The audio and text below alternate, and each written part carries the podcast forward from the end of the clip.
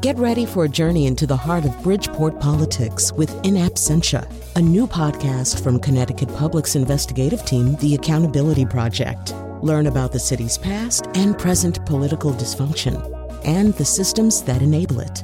Tune in wherever you get your podcasts. Funding provided by Gregory Melville and Susan Fox and Kathleen Bromage. Welcome, welcome to the nose. Uh, today on the nose, a little bit later, we'll have a conversation that is triggered by some tweets subsequently deleted by Donald Glover uh, about cancel culture. That may be the most slender premise for a conversation. I mean, the, the tweets have been sort of pounced on by other people and written about, but um, but it's you know it's a slender beginning. Uh, anyway, it's three tweets. Uh, also, a, a, piece by Amanda Hess, a good friend of ours and uh, frequent appearer on the show back in the day, about Sinead O'Connor. Maybe somebody you haven't thought about for a while, but she's been thinking. I mean, Sinead O'Connor has been thinking a lot about Sinead O'Connor, so uh, she wants to let you know what she's been thinking.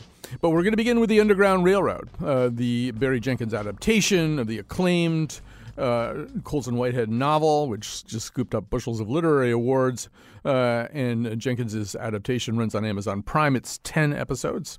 Uh, uses, uh, as did Whitehead's novel, uh, the techniques uh, of magical realism to tell a very different story, or perhaps not a very different story, about slavery and its consequences. Um, so, uh, joining us to do all of that today, we are very excited to have Tanisha Dugan, artistic uh, producer at TheaterWorks, uh, and Rich Holland, a principal at CoLab, founder of the Free Center. More about that in, in a few minutes, uh, and commissioner on cultural affairs for the city of Hartford. So, before I get them going, let's hear a little clip. You're going to hear uh, really kind of the two of the principals here Aaron Pierre as Caesar uh, and Thuso Mbedu uh, as Cora. Uh, this is from episode one, uh, chapter one, Georgia.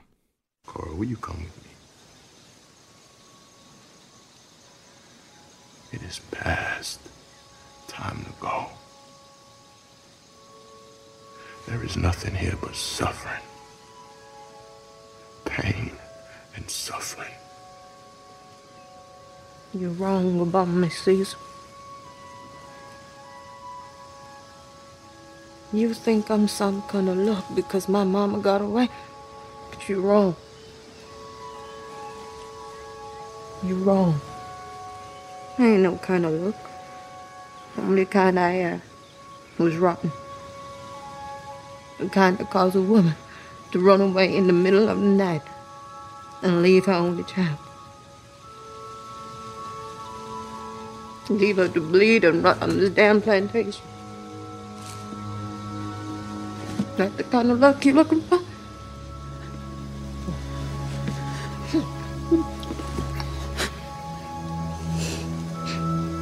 I'm not supposed to be here. Where are you?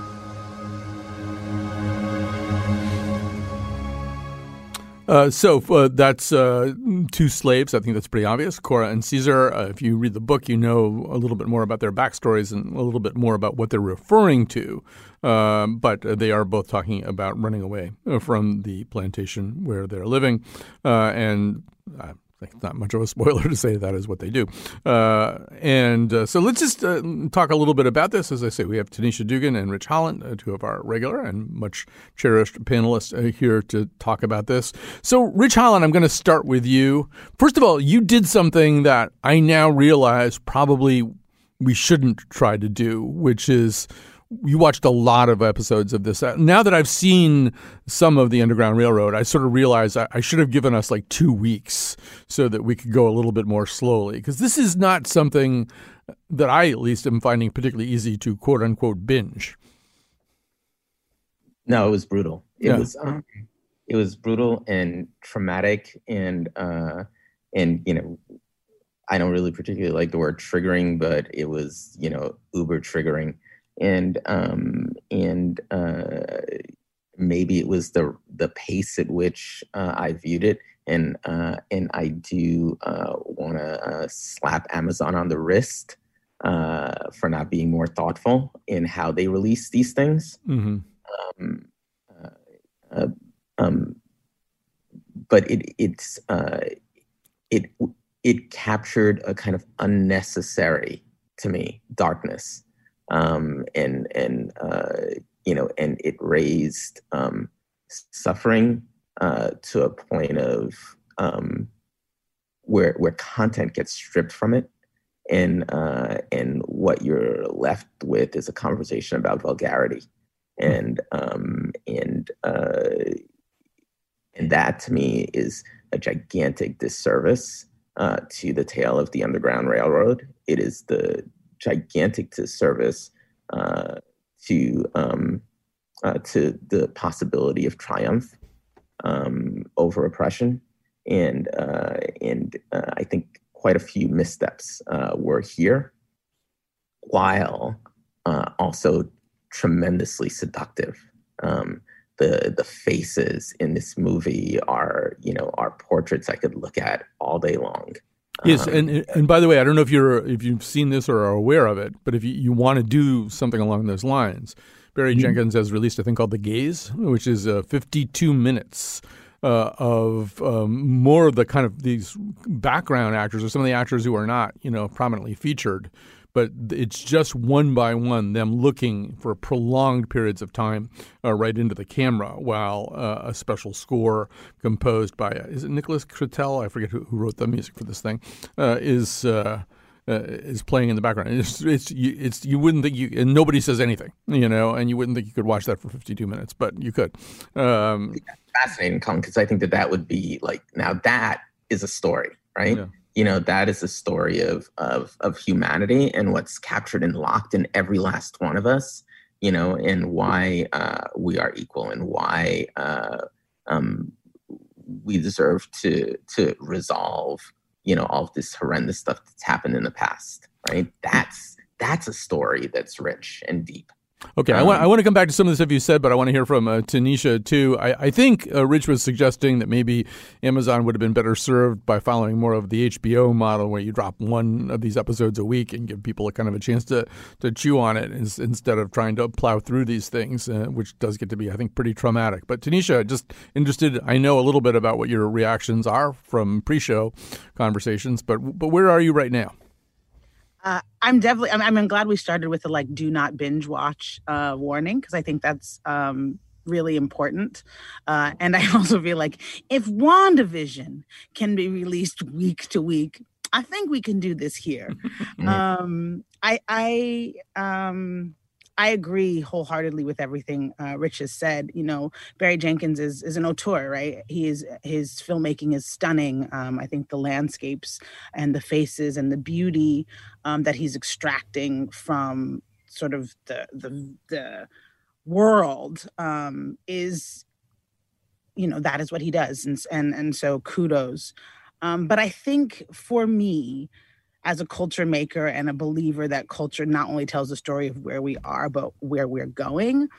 Um, and as somebody, I said this to you all, who who bought the book because, you know, it was something that smart people were reading, um, but never opened it because I now know it was it was not it was not uh, it was not meant for me. Uh, I'm curious about our uh, obsession with uh, this particular time period. Um, I think what it does for Black people is it reaffirms um, placement in this hierarchy. And I think what it does for white people is it reaffirms their placement in this hierarchy.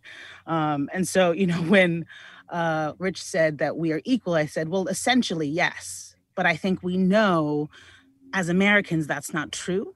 Um, that Rich and I are different. That Rich and I have to move differently um, than you do, Colin. And and while I, I, look forward to the last two episodes because apparently those are the ones in which uh, redemption is feels more palpable.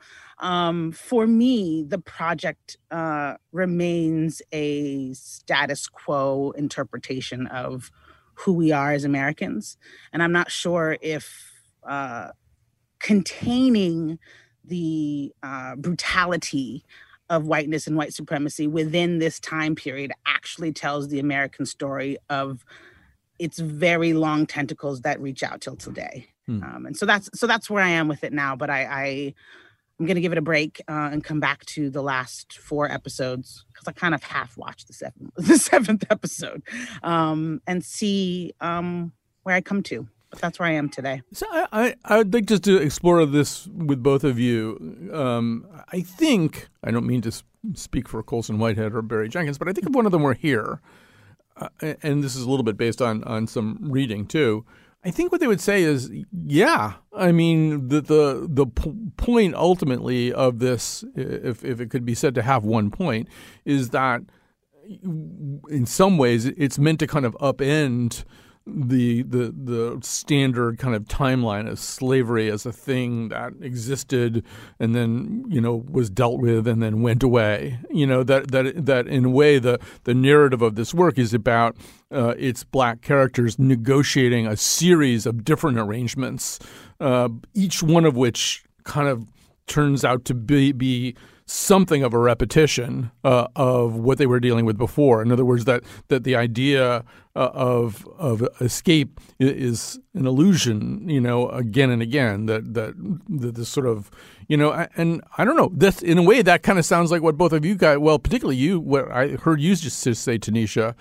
I mean, I don't know. I think the the auteurs would probably say, yeah, right. I mean, right. And so I would say, and what for? Right? Because if you don't come out, you, Colin, mm. don't come out of this saying, oh, I see the ways in which people, Black and Brown people, negotiate their interactions with me, and how do I make that better moving forward? It just underlines what we know to be true, what we may not speak about, but what we know to be in the air of American discourse.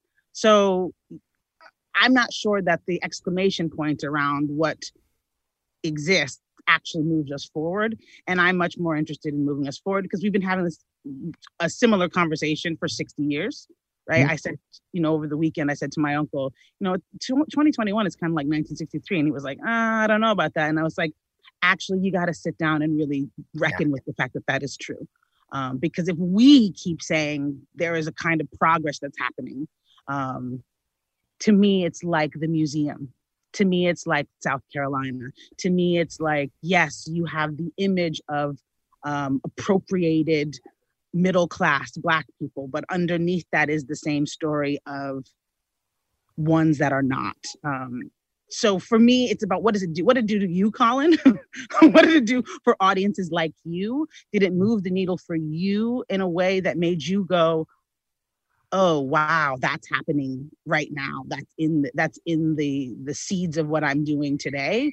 Or did it did you go oh yeah well then that that is how it was. Um, and i'm not sure the connections are being made. Yeah i mean I, I would say that I, I the way that i interpret it i mean it's it is that he that that whitehead and and jenkins are saying that yeah i mean if you've lived through 2020 or or any recent year and have seen what has happened here, what has happened uh, to, to black people in America on a daily basis, on a weekly basis, the the body count, the humiliation, the macro aggression, the microaggression, it doesn't really make any sense not to connect that to to the to the to the fallen origin story. Um, so yeah, I mean, in a way, the, what my part of my takeaway. I mean, I haven't finished this the series yet either, but um, part of my takeaway is is yeah, we didn't really fix stuff. We we renamed it, we made it better, but I mean, nothing's fixed. Uh, and I mean, I, I kind of knew that without their help, but it drives it home. It drives the point home. So, so yeah, go ahead so the, the challenge with that for me, Colin, Colin, is like absolutely. So so we we the folks who are going to get that mm. uh, already know that, mm. right? You know, the folks who aren't going to get that, this movie's not going to get them any closer to it. Um, this movie's going to provide them an out, you know, and provide them an out that says that you know what, um, I did not just whip and burn a black man for literally 20 minutes on a tele, on a on their uh, computer screen. Um, so I'm okay. You know, mm. I'm not that monster. You know, and that out is being provided by that movie by the scale to which they raised these atrocities and, and made them visceral and visible, right? And it also did a couple of things um, uh, that just that got under my skin. I think you might hear it in my voice right Yes, now. Got under my skin, right? Hmm. It's this uh, this uh, almost to the point of you know um, this way of treating black bodies um, and uh, this this sort of um, willingness to explore uh, brutality on black bodies that is going that is um, prevalent in uh, in movie making and storytelling right now. Uh, this violence against black people that's being demonstrated, shown over and over and over and over again to greater extents, to deeper. That the challenge here isn't telling the story in a new way, um, but the challenge is how far can we go um, uh, with the depiction of this of this brutality, um, and uh, when you ma- when you match that in the movie with uh, with the times that um, uh, white people uh, were um, were at the hands of the of these oppressors, at the hands of these supremacists, you know, their deaths happen either off screen, you know, or it's like the old Western way of a single bullet in the back, and you don't actually even see anything that happens, you know. Yet the suffering um, that's depicted uh, um, levied onto black bodies. It's just, it's just, it's an insanity. And you know, and, and I just, I can't wrap my head around the why. It doesn't make the story any more real. And know, what concerns me is that these are the the kinds of films by black filmmakers that are filmmakers that are funded because I Mhm. think about this with Queen and Slim as well, right? Lena Waithe's project. Um whose idea was actually germinated by a white man, but that's a whole nother discussion for another day. Um, it is it is interesting to me that the things that get greenlit continue this narrative in our culture, um, which is why I said, you know, I want to wait until episodes nine and ten because perhaps there is a map for what is next. Um, but I'm not hopeful that that is what uh, culture makers at the highest levels are interested in. I actually think that they're very much interested in re- rema- keeping us where we are, um, Mhm. and and then making us excited for the beauty of the product, um, a la this pro- Underground Railroad or Queen and Slim, um, but but keeping us from actually having the conversation that you know we are engaging with today, Rich, which is what does it mean to regurgitate the brutality of black bodies that you can easily see on the internet on your evening news uh, on your cable news if that's something that is that is of your liking what does it do to continue to tell that story in art form? Uh, and i think art you know I, I think i'm stealing this from an article i read in preparation for this right is a uh, is is the brother of public education right? It is the it its work is to move us. Its work is to teach us. Its work is to add context to the things uh, that we are learning um, as a collective. Uh, and right now we are supporting uh, the anti critical race theory conversation right now. We're supporting you know while it looks like the 1619 project it actually doesn't track beyond that. I don't know how many versions of roots we need exactly, exactly. it- exactly. 'cause It, the- all feels like the same movie. Yeah. It all feels like the same movie with you know slightly better techno with increasingly better technology and increasingly better, um, increasingly more challenges to what the audience is allowed to sit through from a censorship level. Is the article that you read the one by Scott Woods by any chance? Because I, I, do. Uh, I, the piece in the Times, yeah. And I mean, oddly enough, he kind of comes down in a really different place from you guys, though. I mean, he's actually Of been very, very- yeah. He's Colin, been very i was itching to find a black critic Yeah, yeah, to read yeah. because I needed some context around the rave reviews. Don't get me wrong, I think this project should win all the Emmys. I think um the actress whose name I don't want to slaughter, so I won't say it, deserves all the flowers. Mm. And also, where are my black critics giving me the context I need to receive this? And I don't need Oprah, who I love dearly, but who is going to say with Harry and Meghan, she doesn't understand colorism, which is a flat out lie. Mhm. we know this to be true. So she is not um, my preferred witness. Uh, she is not the best uh, eye. Uh, for this, right? Uh, not to mention the fact that it was on her her book list, and so um, I think her connection and wanting for this to be a, a, blockbuster sits in a different place. I need some black critics to tell me where they sit with this project, and so far, what most people are saying is, don't binge, yeah. don't binge it, and it's beautiful. Right. Uh, I mean, it was just interesting. Just, I, and I'm only saying this to say that different sets of eyes can can see things in a in a very different way. I mean, Woods, who's been very specifically critical in other pieces of exactly the thing that you're talking about, Rich, this kind of fetishization uh, of the violence on the black body. Uh, I mean, singled out this thing for not doing that, and uh, and I, I, just do wonder. I mean, we're gonna have to wrap this up pretty soon. You know, for for black auteurs, whether it's it's Whitehead or, or Jenkins, are they kind of damned if they do or damned if they don't? I mean, if they if they don't confront the reality of this in in pretty visceral ways, people are going to say, well, now you're glossing over it. Or to your point, Rich, it, you know, if they show white people suffering at a comparable level of violence to black people, are they engaging? Are they going to be criticized for engaging in false equivalence? I mean, you know, is there? I'm wondering if there is any way to thread this particular needle if you're going to undertake the project at all. Maybe we don't need to undertake the project for a while until we move a little further. Mm-hmm um, when I when I start looking at uh, at the overwhelming amount of uh, the the overwhelming critical reviews that I read about this that lifts up ideas like traumatic, unflinching, and relentless. Mm. You know, is that really what we need to? Is that all that this thing needs to be? You know, is has that become um, the new standard of excellence?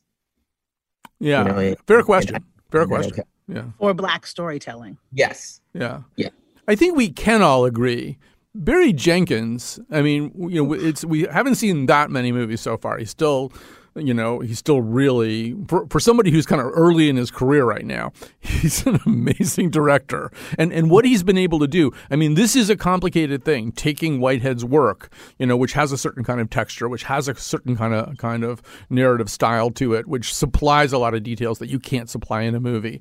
To to do it, I think, pretty successfully. The translation of this, you know, using uh, you know, obviously different kinds of techniques than than what an author does. I really, I'm super impressed. Anyway, I mean, we, we can go back and forth about whether this is anything anybody should have to endure, but uh, as art, I think it's it shows a pretty uh, impressive. I, I don't know. I just I would watch any movie this guy made.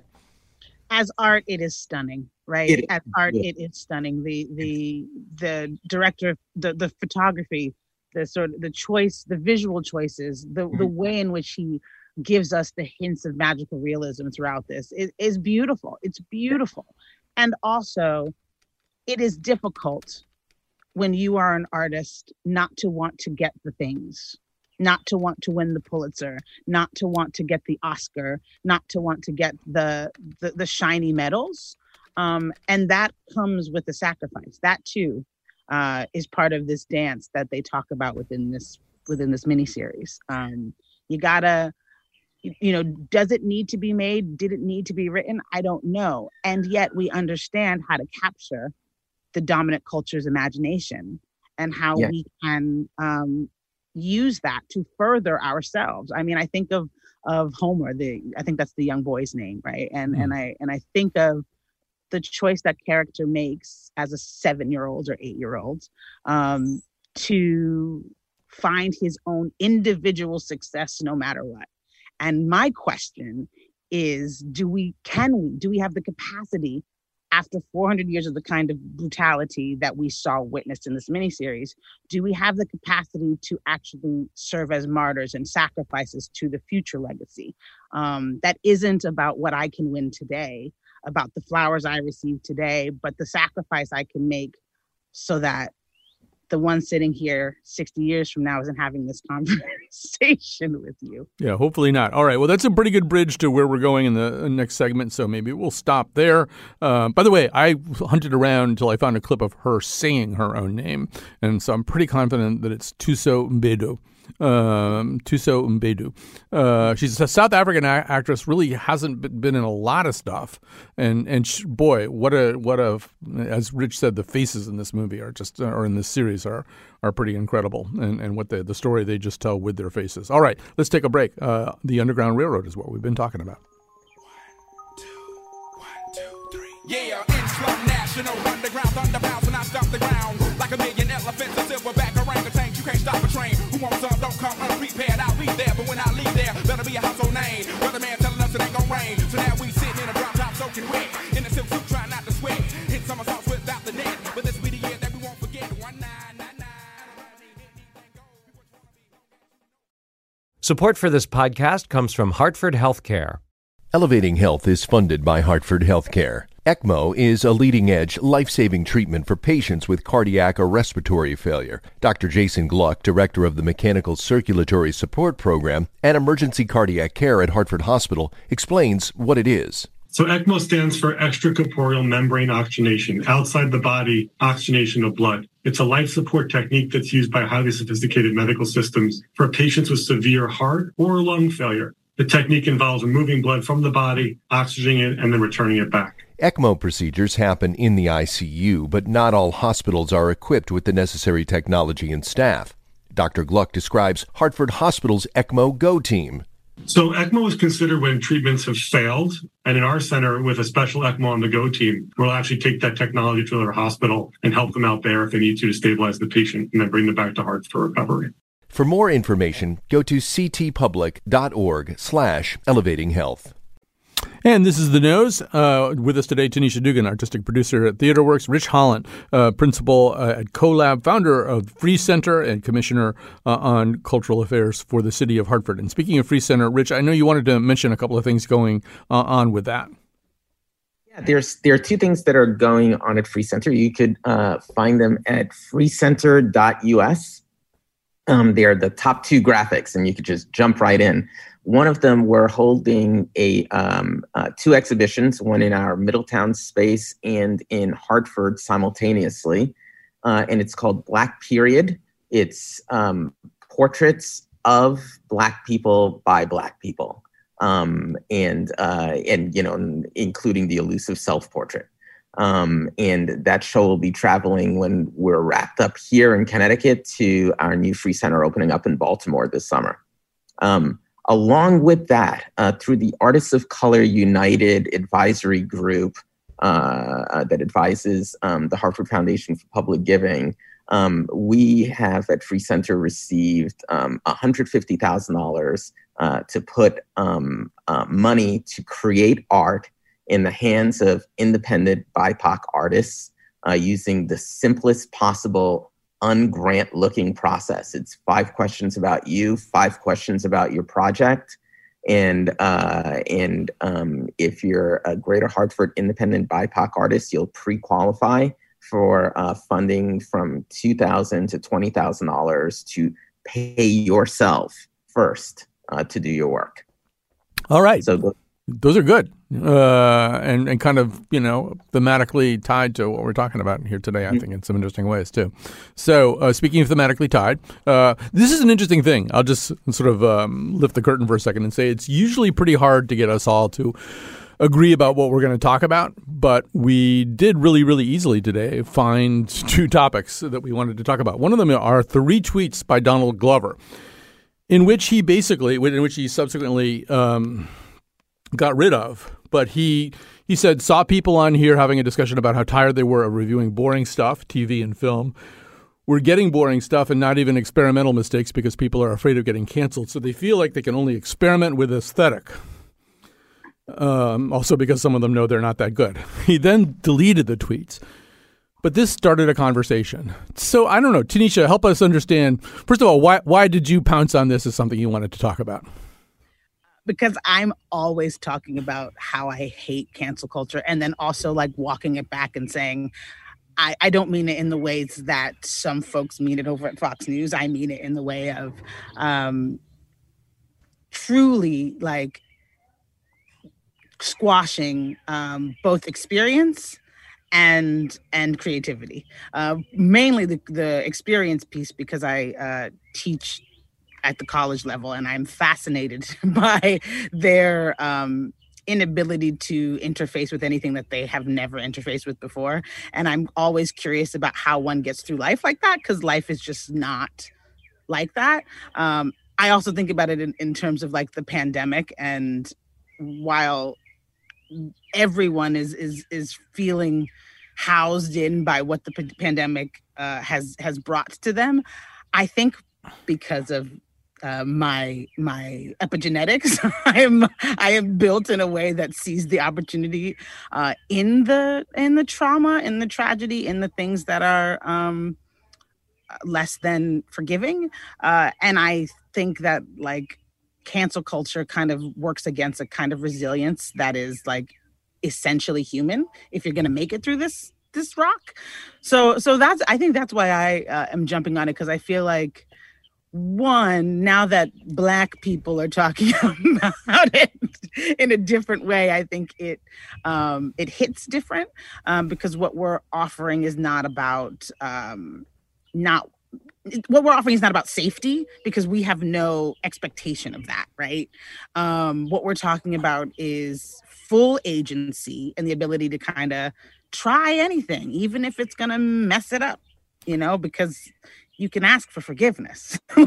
you can mess up and then be like, "Ooh, I did that thing." Right. Well, um, and, and, the um, point of cancel, the point of cancel culture, as it is some frequently exercised, is you can't ask for forgiveness, or exactly. you can ask for it, you won't get it. We should say that we also read a piece by Alex Miller. Who jumped on these piece, uh, on these tweets for a piece in the Independent? And I keep saying jumped on because like Glover wrote them. They sort of feel like kind of thoughts that he's still forming, and then he erased them too. So I'm Cancel culture. Yeah. Well, no, I'm just thinking, you know, so he's got Miller's pieces. Donald Glover is right. I'm sick of white people canceling things in, on my behalf. I mean, his level of confidence that he knows what Donald Glover thinks is higher than mine anyway. Uh, but I mean, there's obviously the beginning of a conversation here. So, yeah, Rich, give, give us your thoughts. Um, so, what was fascinating about this for me is um, is that it, I didn't, I haven't been over the past year. I have not been thinking of cancel culture as a binary thing, as a cancel or don't cancel, right? Uh, it's about the conversation around cancel uh, that I find far more interesting than the actual canceling itself. You know, so what actually gets a pass? You know, and where is is there somewhere in this a line that we could eventually define that says like, okay, this is when you cross it.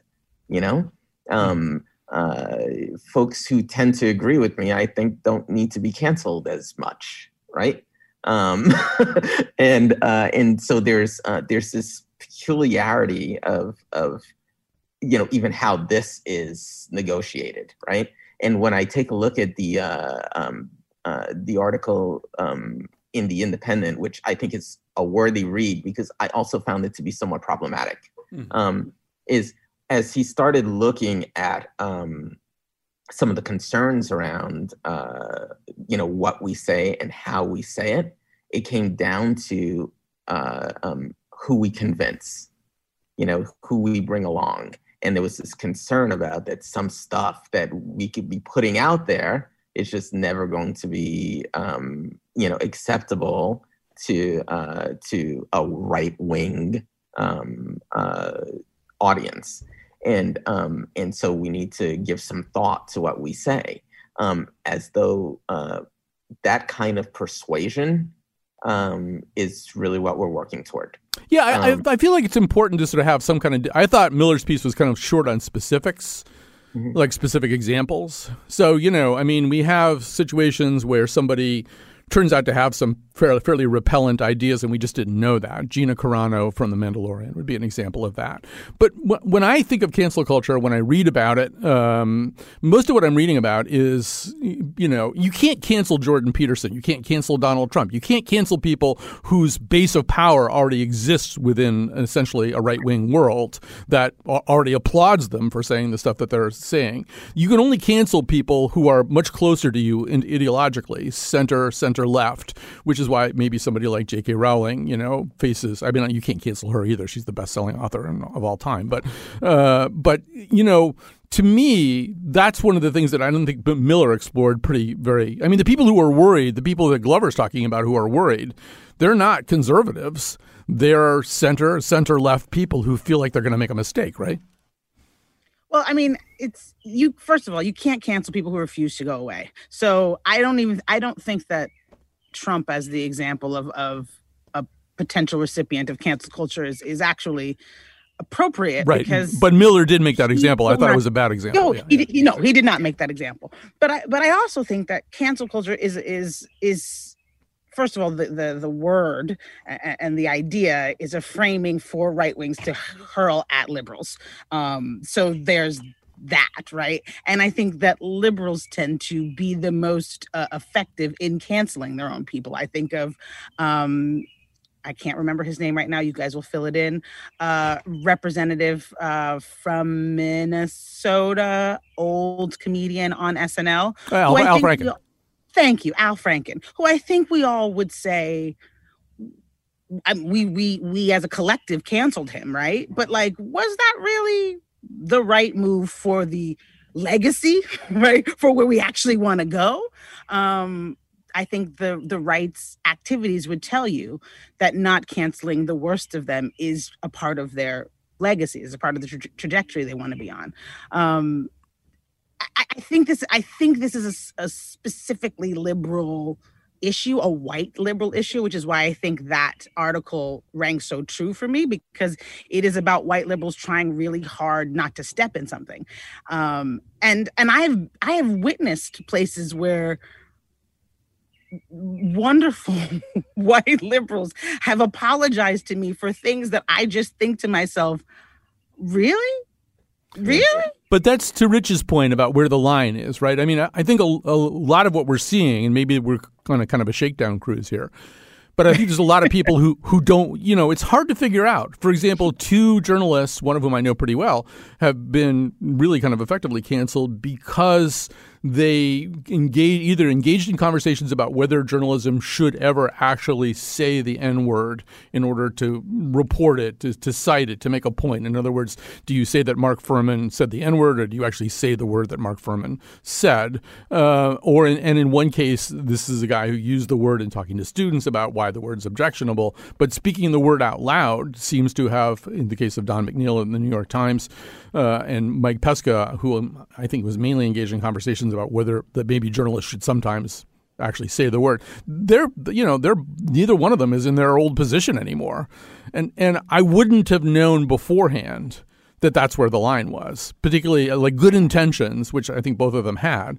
were not enough in that particular situation. And to me, Rich, that's if you're sort of saying where's the line? Yeah, I don't know where the line is. Uh, you only know by watching like who who gets gets you know a yellow card but the, the, the interesting thing about what you were just stating there, uh, that that example, Colin, is mm. I don't believe that it was the discourse uh, that that caused the yellow line. Mm. I think that what caused the yellow line is um, is some uh, is slippery is slippery slope thinking, right? You know, mm. it's folks who make every decision um, looking at you know this this potential perceived you know, sometimes fantasy of a slippery slope.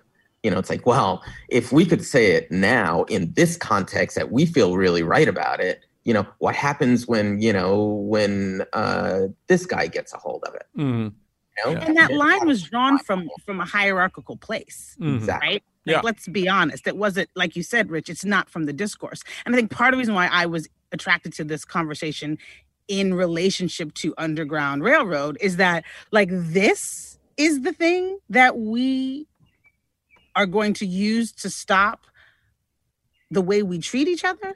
This is the this is the package in which we're willing to have this conversation that feels specifically ridiculous right? Mm. i mean what what are we talking about right? But realistically this is how the underground railroad gets made this is exactly yes. how the Underground Railroad gets made, right? Um, because they're not going to push the boundary. What they're going to push the boundary is is around, you know, this narrow window of what's acceptable. Okay, so violence is acceptable. How much violence is acceptable, but not about the narrative.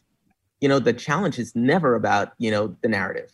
Um, you know, anyway, I could, you know, it, it, the the um, the white mercenary is still the white mercenary. You know, he is still the one that is going to afford Cora her liber- her freedom from herself in this story, right? That goes unchecked and it's delivered in that story in a completely plausible manner, unchecked. And that's the um, line between exactly. you know the the writer who got his job lost because his boss said oh slippery slope. And i'm going to decide how free you can be. That that is that is exactly it. That is exactly the the connection. And Although, I, just as sort of historical record, and this because it's something that I followed a lot, and in a lot of these cases, like in the case of the New York Times, it's really the newsroom pressing management saying we don't like this and we don't like this at all and we want you to do something about it. I don't think it's exclusively hierarchical. But uh, think about the makeup of the newsroom. Yeah, but I mean, once again, it's often uh, black employees in, in the newsroom. That, right? Yeah, yeah, yeah. Tells me that there's still some reckoning okay. that even you have to deal with with that reality, right? Mm-hmm. Because that room is made up of people who are afraid of being uh, caught up in the crossfires of cultural um, missteps, you know? And, you know, you raised Al Franken a little while ago. My recollection of that story might be a little bit different, you know, but I remember about getting caught up in the in the crosshairs of this discourse that Al Franken was one of the first that was ready to cancel himself. Mm-hmm. Yeah, yeah, well, yeah. Although, I mean, to me, also, I'm not. I feel like it, there's a meaningful distinction between the Me Too movement, in which I would put the Al Franken story, uh, and cancel culture. You know, I think, I think there's are, not a meaningful. There's not a meaningful distinction. Okay, and I think it's really important that we don't because part of Me Too, Me Too and cancel culture intersect. There is a Venn diagram in which those two things exist, and it's not to, to diminish um, sexual abuse and and patriarchy. It's to really define the weaponization of my personal comfort, right? I mean, this has a Venn diagram with the Karen you know, narrative. Yeah. Although, if you look at the Glover thing that we that started all this and the Alex Miller thing, this isn't about oh well, all my friends are afraid to sexually abuse women now because uh, you know because they're going to get canceled. It's no, all these people that I know are people who creators. They're afraid to say certain things, to couch certain arguments in a certain way, to make certain kinds of artistic statements because they feel like they may cross this line that they can't see that well. You know, so so to the extent that Glover and Miller are are launching us on a conversation. I, I don't think it's in the Franken direction. I think it's in the other direction. I think it's the same direction, right? I think it's about what am I what am I allowed to do in this 2021? Yeah. Whether it is what am I allowed to say, whether it's what art am I allowed to make, uh, what jokes can I tell, you know, to to sort of lead us down the Chris Rock road.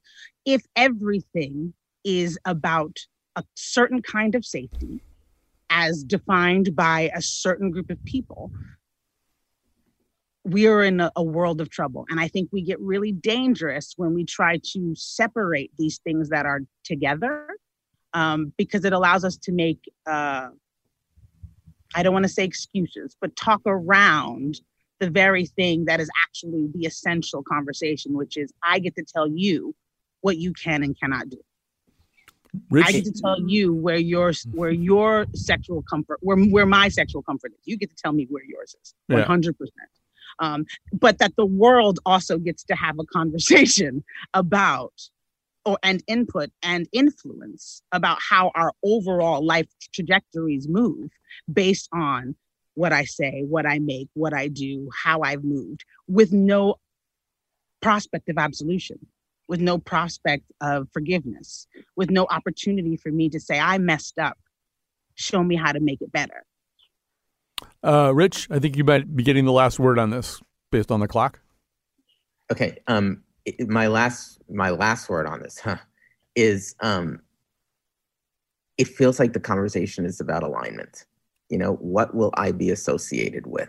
Um, and there's a piece of it that always feels like it's about legacy and cancel culture um, is is or this idea of cancellation, right? I don't even like calling it a culture. Uh, this idea of cancellation, um, this sort of witch hunting uh, approach, the Salem quality to it, um, uh, seems to come down to: uh, is this the sword you will die on? Um, because this is what the epitaph is going to be. Hmm. And um, and there's there's something that I think is incredibly incredibly dangerous about that um, uh, not just from an arts and culture standpoint, um, but dangerous in how we can possibly ever heal in a society um, with that as the overhang uh, for um, for gravitating towards justice. All right, we're going to stop there. We're, we're going to sort of, unfortunately, we didn't get to the Sinead O'Connor conversation because this was so interesting. Uh, so I will recommend that you, re- you read Amanda Hess's New York Times profile of Sinead O'Connor. Uh, and meanwhile, we'll play one of her songs, which doesn't really make sense in this context anymore.